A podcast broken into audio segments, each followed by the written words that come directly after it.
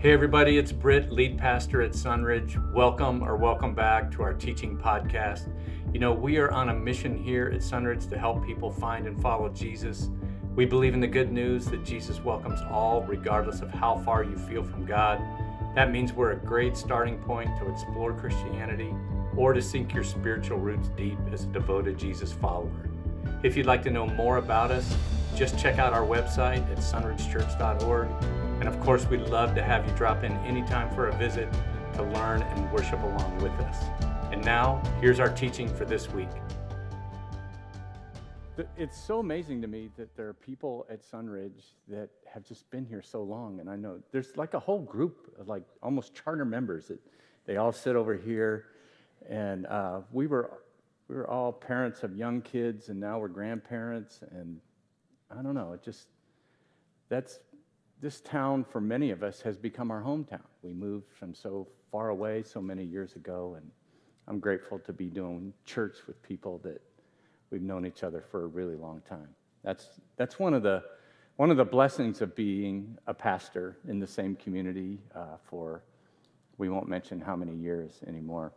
If you don't know me, my name's Britt. I'm one of the pastors here, and I'm so glad to see more and more of us showing up bravely uh, on campus.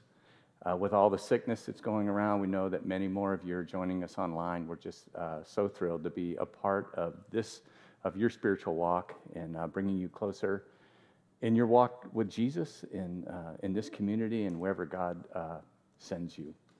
Uh, in his 1992 book, The Kingdom of God is a Party, Tony Campolo found himself speaking in Hawaii and he was from the East Coast, so he's like six hours off, which uh, some of you have traveled places and you've experienced that. So he finds himself in a 24 hour diner in the middle of the morning, like at three in the morning, and uh, a, a group of sex workers walk into the diner.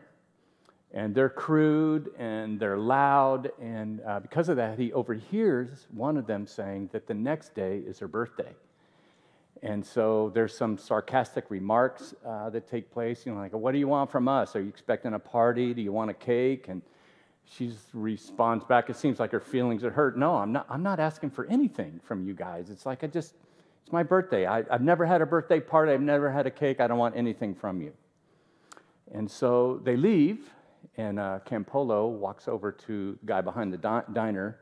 His name is Harry, happens to be um, the owner the diner, and he says, Hey, uh, do these uh, ladies come in every morning at this time? And he goes, Yeah.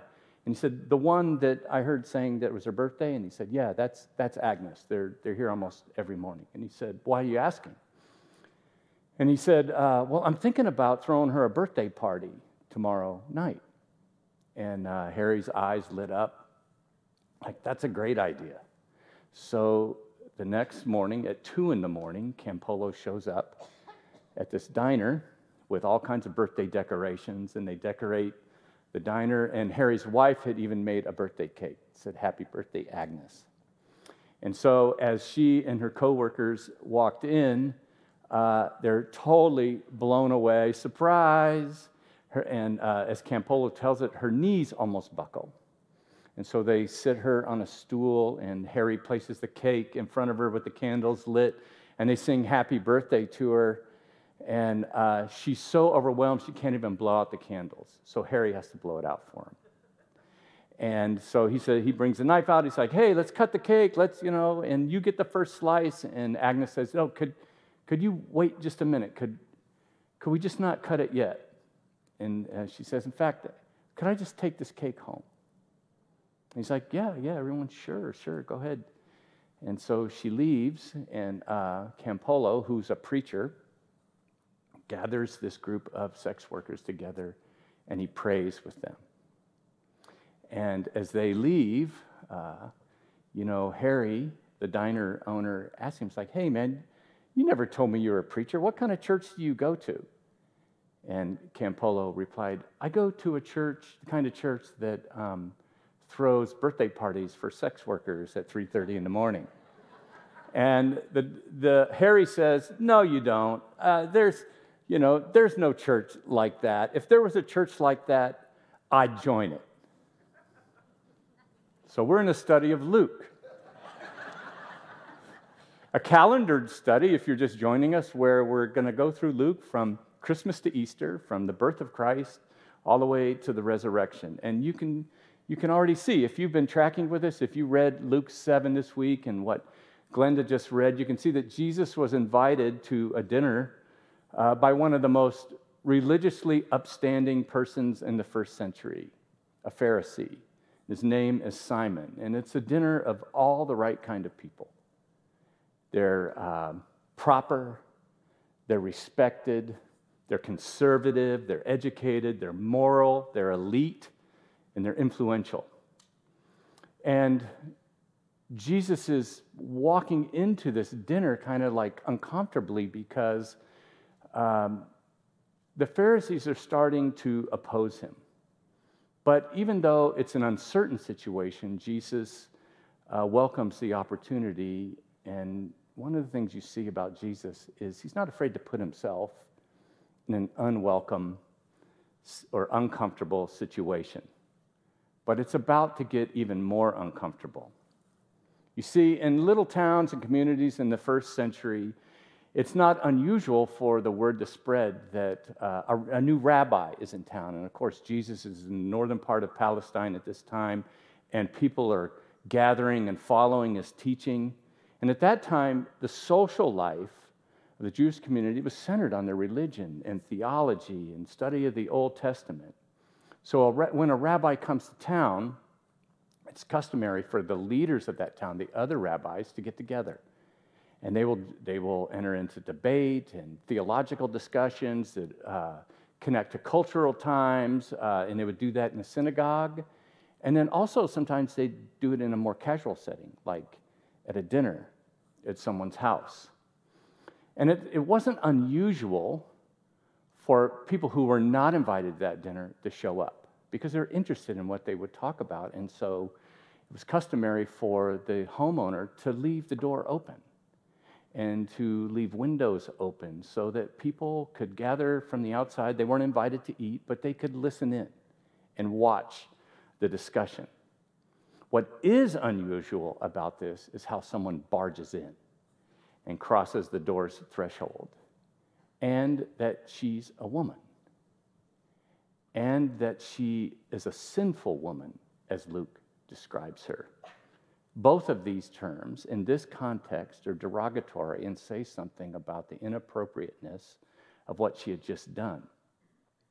And from, from all accounts, it's very likely that she's encountered Jesus. She's been to some of his teachings, and that's why she's here.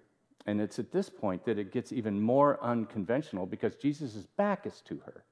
He's either standing or he may be reclining, and he's talking or eating and from behind, she kneels or falls on his feet and begins to weep. She's just overcome with emotion. And as her tears fall on his feet, she wipes them with her hair. And she starts kissing his feet. And then she takes expensive perfume and it pours, pours it on his feet. This is probably a sensual product that she uses in her trade. Can you imagine what this scene is like? I mean, it's shocking for us to just talk about this story, right?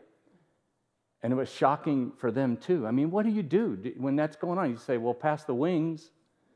You know, this is really, really uncomfortable. Back in my before Christ days, I would go to these parties, and uh, there were people that got invited to the party, and then there are people that weren't invited to the party, and we called them party crashers. Anybody use that term? It's like, ooh, the party crashers are here. And a party crasher was someone who was uninvited, and it usually meant trouble when they showed up. Not that there wasn't trouble already going on, but they brought an additional kind of trouble that we did not invite. This party is officially crashed. The entire dinner had to just stop, and everybody just kind of like stepped back, aghast at what had just happened. And I'm sure the people that are observing from the door like crowding in to see what is going to happen next. And has there ever been a time in your life where, like, there was, you, you said something under your breath? You know what I'm saying? Like it's in your head, you're thinking the words, while you're thinking the words, you realize that you actually said them and you said them louder than you thought you had said them. Not that that's ever happened to me. And, and you realize that when someone says, What did you say? I do almost the same wedding every time I do a wedding, and part of my wedding's very casual and I interact a little bit with the audience that's there, and I talk to the parents about their responsibilities. I talk about the, that they'll be a great resource to the to this couple as they marry, you know, when they're younger. And I said, but also you got to know when to butt out and let them figure it out. And I was doing a wedding for a friend, and um, his mother was sitting on the front row, and when I said that, she said, I think she thought under her breath, "Where'd they get this guy?" Like right in the middle of my wedding. And so this is now, I mean, you laugh, we still laugh about this. And sometimes something happens and I'll say something, I go, Where did they get this guy? So that's what happens to this host. He's, he's shocked, just like everybody else, and he's probably not thinking about how loud he's saying things. Because he responds this way When the Pharisee, verse 39, who had invited him saw this, he said to himself, evidently not just to himself. If this man were a prophet, he would know who is touching him and what kind of woman she is, that she is a sinner. And so these under his breath comments are revealing because they reveal how critical and judgmental he is all the way around. First, of the woman, that she's a sinner, he's saying that she shouldn't be here. It's inappropriate for someone like her to be at this event. But he also passes judgment on Jesus. Did you see that? If he were truly a prophet or a moral teacher, he would know who this is and he would reject her. Now, some narratives in the Bible are just that. They're just a narrative, and we're left to figure it out. They're not accompanied by any commentary or teaching. But this one happens to have Jesus' commentary in it. And he has something for both the woman and for Simon to learn. It's a life lesson for everybody. And to Simon, he says, You know, I, I, have something to tell you. And Simon's an eager learner, too. He says, Tell me, teacher. And then Jesus tells this simple story about debt, right? You got it. Like one person owed this much money and another person owed that much money. And there was a difference in how they responded. And I'm sure you get it, but for comparison's sake, 50 denarii is two months' wages. But 500 denarii is 20 months, almost two years. So there's a giant difference in how much is forgiven. Both are forgiven all, but there's a big difference. And then, even though Jesus is still addressing Simon, he turns his gaze to the woman. I want you to see this. And in verse 44, he turned to the woman, but he said to Simon, Do you see this woman? There's a lot to think about there, that, isn't there? I came into your house. You didn't give me any water for my feet, but she wet my feet with her tears and wiped them with her hair. You did not give me a kiss, but this woman, from the time I entered, has not stopped kissing my feet. And you did not put oil on my head, but she has poured perfume on my feet. So when Jesus is talking to Simon, but looking at this woman, he's reminding everybody in the room as his gaze falls on her that she's a human being. She's the person that, when seen on the street, a man like Simon would turn away. And yet Jesus' gaze is on her, not Simon, when he's helping Simon see something. And what Jesus does here is he's pointing out that it was Simon's social blunder, not the woman's, as the host of this event. Because all these things are traditionally done to honor the guests that come into your home in the first century. When someone entered your home, you would have a servant wash their feet because the roads are dusty, they don't wear closed toed shoes, and as you saw earlier, they often laid reclining as they ate, so someone's feet would be in your face. You would greet them with a kiss.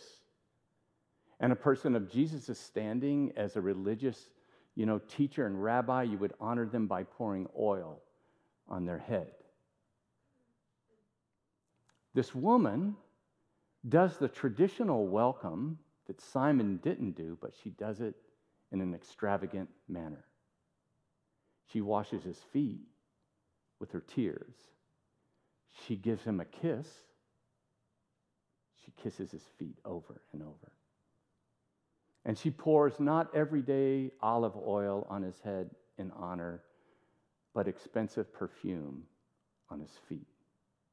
And then Jesus explains the reason for her extravagance in verse 47. He says, Therefore I tell you, her many sins have been forgiven, as her great love has shown. But whoever has been forgiven little loves little.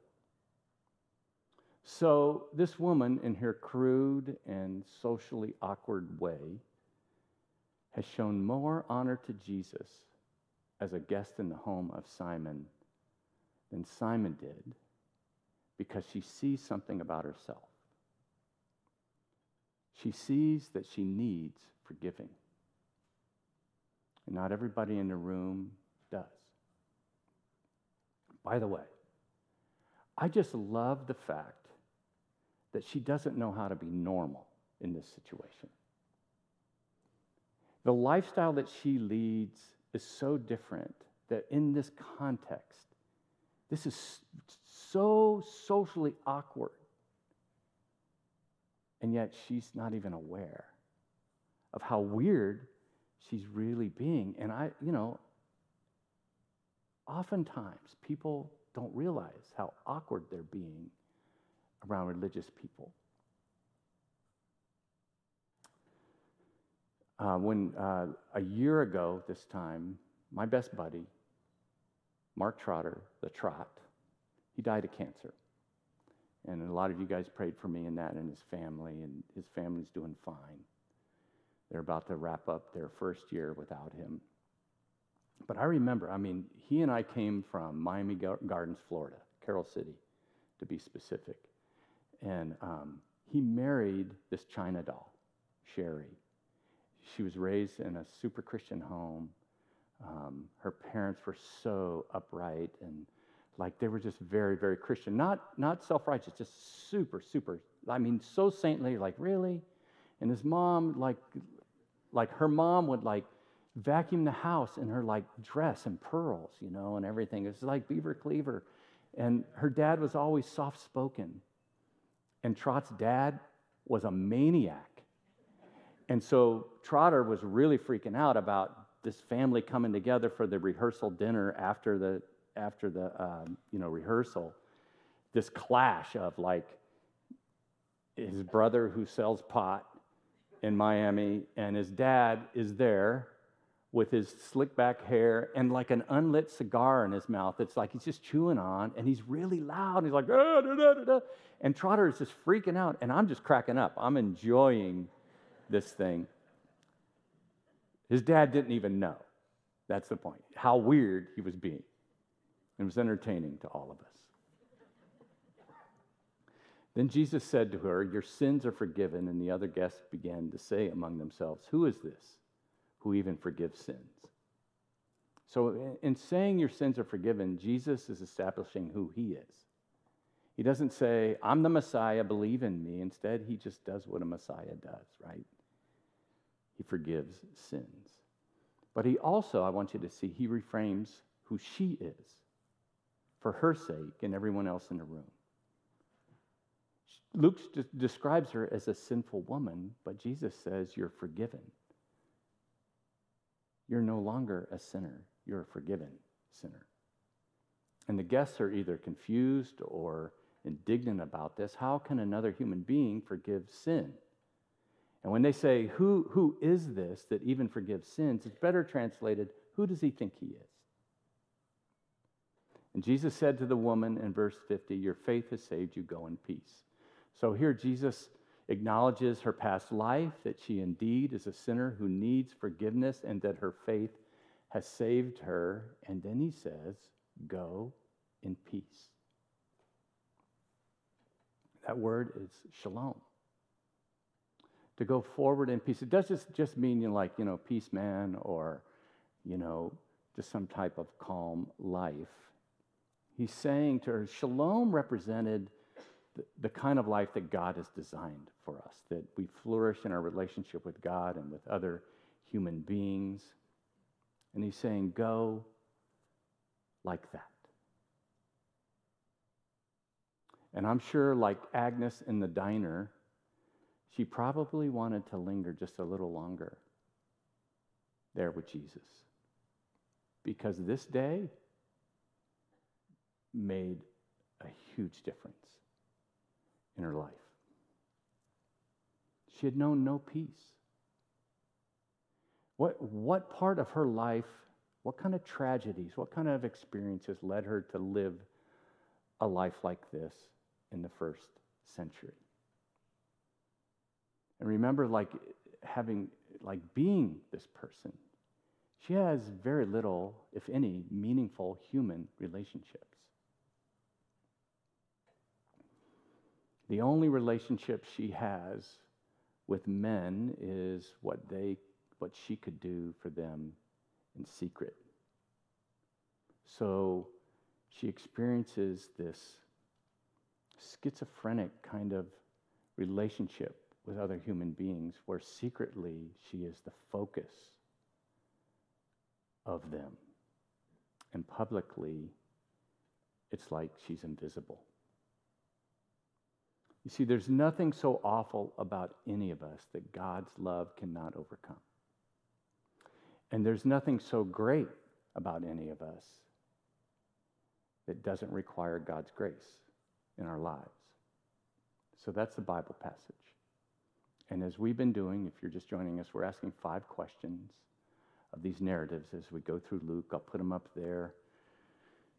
What, why did Luke write this down? What was important about it? What do we learn about God? What do we learn about people? What does this tell us about the central story of Jesus and his resurrection? And what do we learn about following Jesus? These are the questions that we're encouraging you to ask as you read through the passages, for our life groups to discuss. And of course, if you're not a part of a group, to look for opportunities to talk as a family or as a couple or with your friends, and to consider these questions as we read through these texts. What do we learn about people? Number one, we learned this that it takes incredible courage for an unreligious person to cross a religious threshold. How brave is she that she walks into this room? This is not her space. This is not a place of comfort for her. What does she expect is going to happen? How much courage does it take her?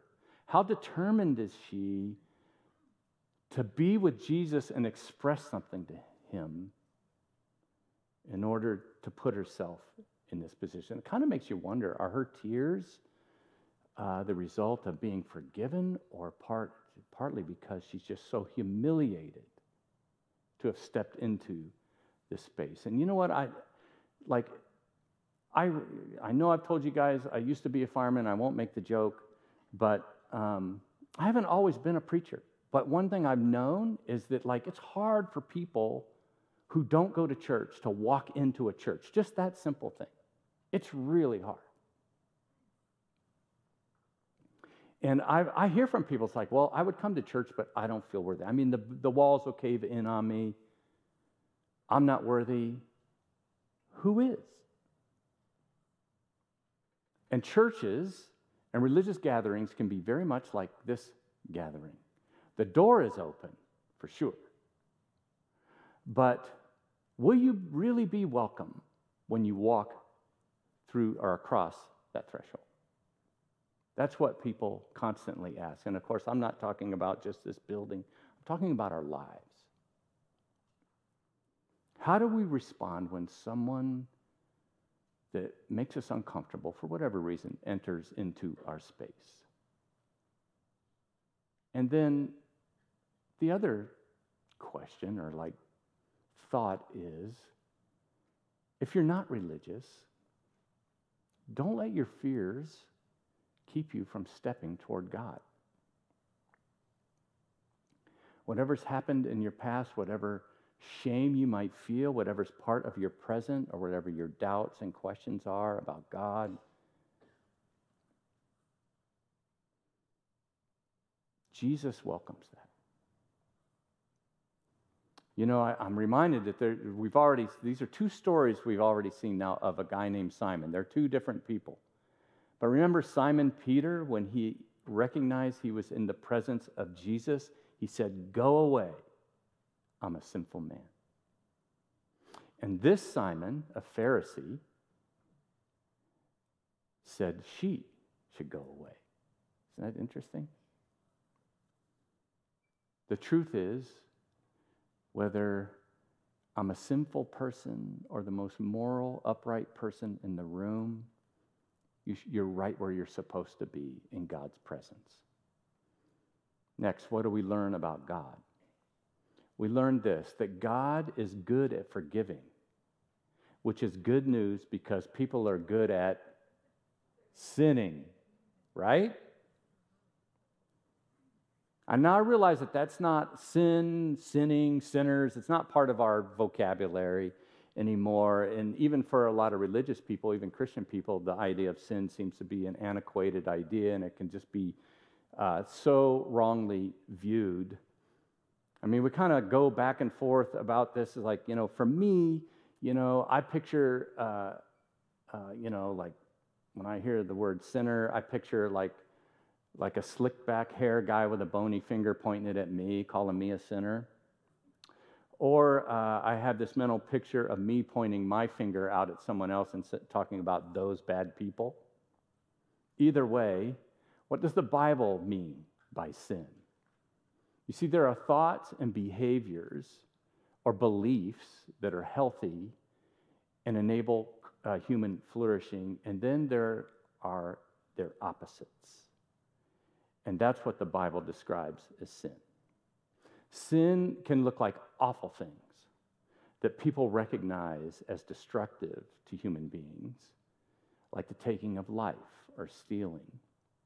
But sin can also masquerade as something benign or even good. In fact, it almost always does. And I love this quote, I've used it before from Augustine, St. Augustine sin is disordered love disordered love. And I love what Tim Keller says on this note. He says that sin is building your identity or your self worth and happiness on anything other than God. So then, that's idolatry. And idolatry is not a separate sin, it's the root of all sins. So then, the first commandment, you shall have uh, no other gods before you, it ends up being violated in every sin we ever commit. You're sinning when you sleep or shack up with your boyfriend or girlfriend, but that really begins with looking to your romance to save you.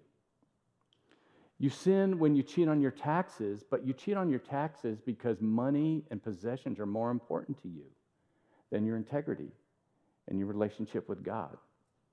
And we sin when we lie to face, um, to save face or to avoid consequences but the root of that lie is that human approval is more important and human reputation is more important to us than our relationship with God. And so Simon here, he's righteous morally, yet as a Pharisee, his moral goodness has become an idol to him. So that what people think of him and maintaining the respect of his peers leads him to violate the greatest commandment to love God with all your heart and your neighbor. And it's that idolatrous perspective that Simon has as a good man, as a righteous man. and that influence on his life that causes him to see this scene so differently from Jesus. He thinks that Jesus should have turned away from this woman as someone not being worthy, and yet Jesus welcomes her presence. Simon thinks that having this woman touch Jesus makes Jesus unclean, but Jesus welcomes her unholy worship. And Simon thinks, well, maybe, he, at first he thinks that he, Jesus might be the promised prophet until he accepts this woman, yet Jesus actually proves he's the Son of God by his acceptance of her. So I want you to see something here. The woman has the right theology. See, Simon thought because she's a sinner, she should stay away from Jesus, and Jesus should avoid her. But she thought, I'm broken. I'm a sinner. I need to be with Jesus. Jesus is not saying sin and be proud. He's pointing out what saves her and what saves us. It's not her life, it's not her righteousness, it's not her money, it's not her standing, it's not her reputation, it's not the church that she belongs to, it's not even her doctrinal positions, it's her faith in Christ. She is a sinner. But that, that fact does not drive her away from him, it drives her to Jesus. See, the problem with Phariseeism is that it makes, impo- it makes it impossible for a sinner to come to Jesus because it falsely reflects that there will be no mercy if they do. And it's a rare person that steps up to confess in that environment.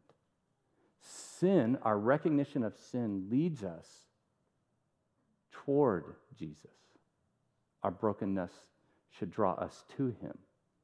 And the highest form of worship is not to come into Jesus' presence with uh, being uh, totally perfect and in great condition and like having our lives all together, but instead casting ourselves upon his mercy. Jesus said to the woman, Your faith has saved you.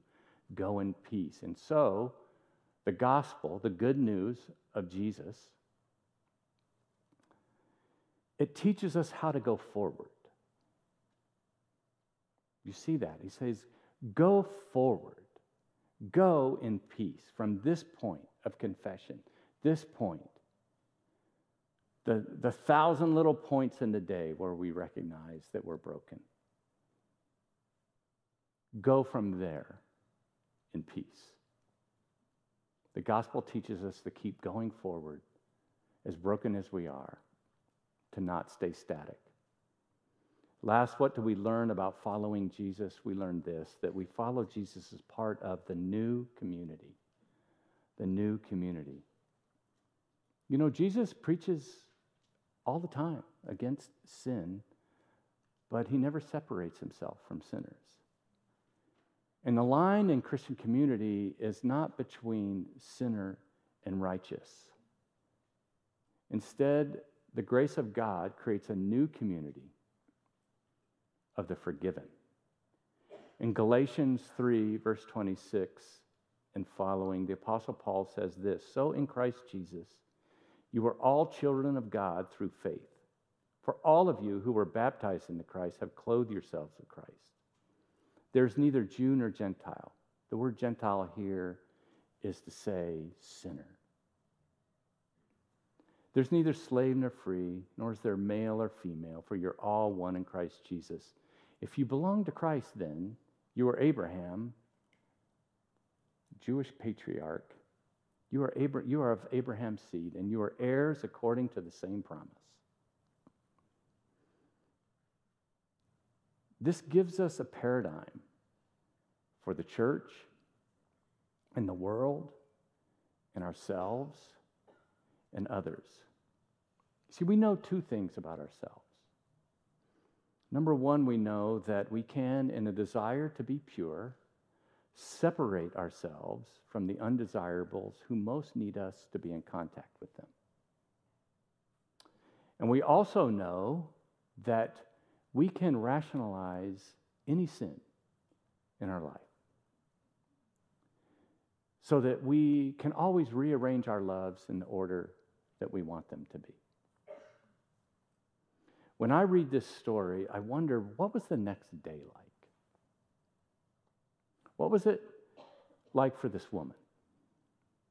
And what about Simon and his guests? How much did they change by, by that very next day? I think it would have been incredibly difficult for either one of them to change dramatically because these patterns of their lives are so set. For the woman to totally reject her life, her lifestyle, would bring up doubts about her ability to survive because she's in this business because it's the only way she can feed herself and possibly her children.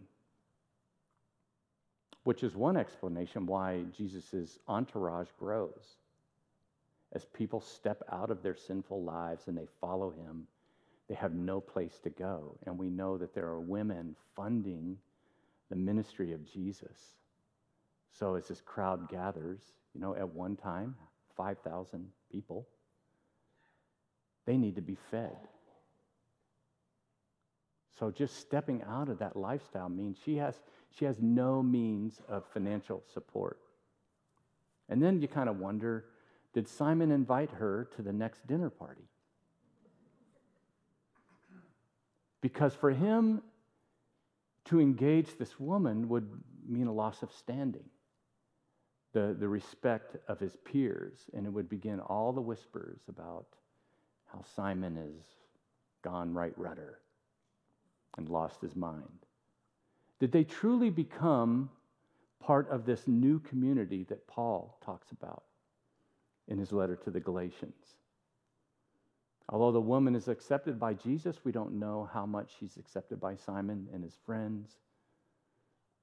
And we don't know that this woman wouldn't have just felt so out of place over time and feel so weird that she might just go back because it's just too hard. It had to be weird and so difficult. And there had to be a lot of conscious practicing of the fruits of the Spirit so that they could work out these differences. You know, one way we know that we are becoming part of the new community is the discomfort that we feel, not the comfort. Oh man, I, I love to be with saints I love, you know.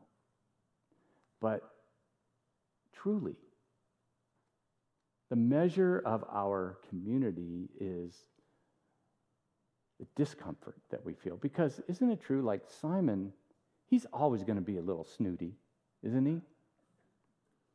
And the woman will probably always be a little rough around the edges. And as we kind of think about that, some of us would we gravitate toward different, different kinds of company that way, right? Aren't we all on a timeline of transformation? Aren't we all kind of like, you know, we're not right where we are in the dot right now. We're, we're not where we're going to be five years from now, tomorrow, 10 years from now. Are you, are you different than you were 10 years ago? Hopefully. None of us are like, we, we just never arrive. And that's why I say the church needs the party crashers and you know what? The party crashers, they need the church to be a warm and welcoming place. And for wherever you think you are in that story, it will always be easier to simply say, I'm out, I don't belong, or no, they don't belong. I'm going to ask the band to come up. And as they do, in order for the new community to form, uh, the church has to commit to a theology of discomfort. I, I'm not saying the church needs to be friendly or the church needs to be a welcoming place. What I'm saying is for God to bring his church together in the way he intended, we have to embrace the fundamental theology of the new community. And rather than forming a theology that leads us to become more and more comfortable with where we are and who we are with, the new community forms as we're with people and in community with people that make us uncomfortable. So I should be really good for your spiritual growth right now. It means we grow alongside people who have addictions, who drink too much, some that are just total teetotalers. We grow alongside people who have perfect families and perfect marriages, and people who have been divorced multiple times and their families a wreck, and they would be embarrassed if their kids came to church. We grow alongside people who think way too highly of themselves and people that walk in here in shame. We grow alongside people who are liberal and people who are conservative. We grow alongside people who have different views on marriage, even gender, even vaccines and masks. I know I left preaching and went to meddling there. we grow alongside people who are like basically theologians that and you haven't learned anything coming to church in years because you already know it. Which is saying a lot. And we have people that we grow alongside that they couldn't even name three disciples right now. We grow alongside people who can't remember a time where they weren't going to church, they've just always believed in God, and people who are only thinking about faith right now. And the only way we do that is we stand together at the foot of the cross. And we recognize, as we look around, that there are people more broken than us in different ways, but we are broken as well. And that level ground at the cross is what allows us to be together. And when a church, a people, when, when they become that, when they become people who, who embrace this fundamental theology of being uncomfortable with each other at the foot of the cross, that's, that's the only time, or that is the time, where God can allow party crashers to become the reason for the party in the first place. And in the future, even become one of the party makers for others. That is what this story is about. Will you stand and worship in response to that? Hey, everybody, it's Britt again. Thanks for listening. If you need something, if you have a question, or you'd just like us to pray for you, you can reach us through email info at sunridgechurch.org. We hope you'll listen in again next week, but in the meantime, keep helping people find and follow Jesus.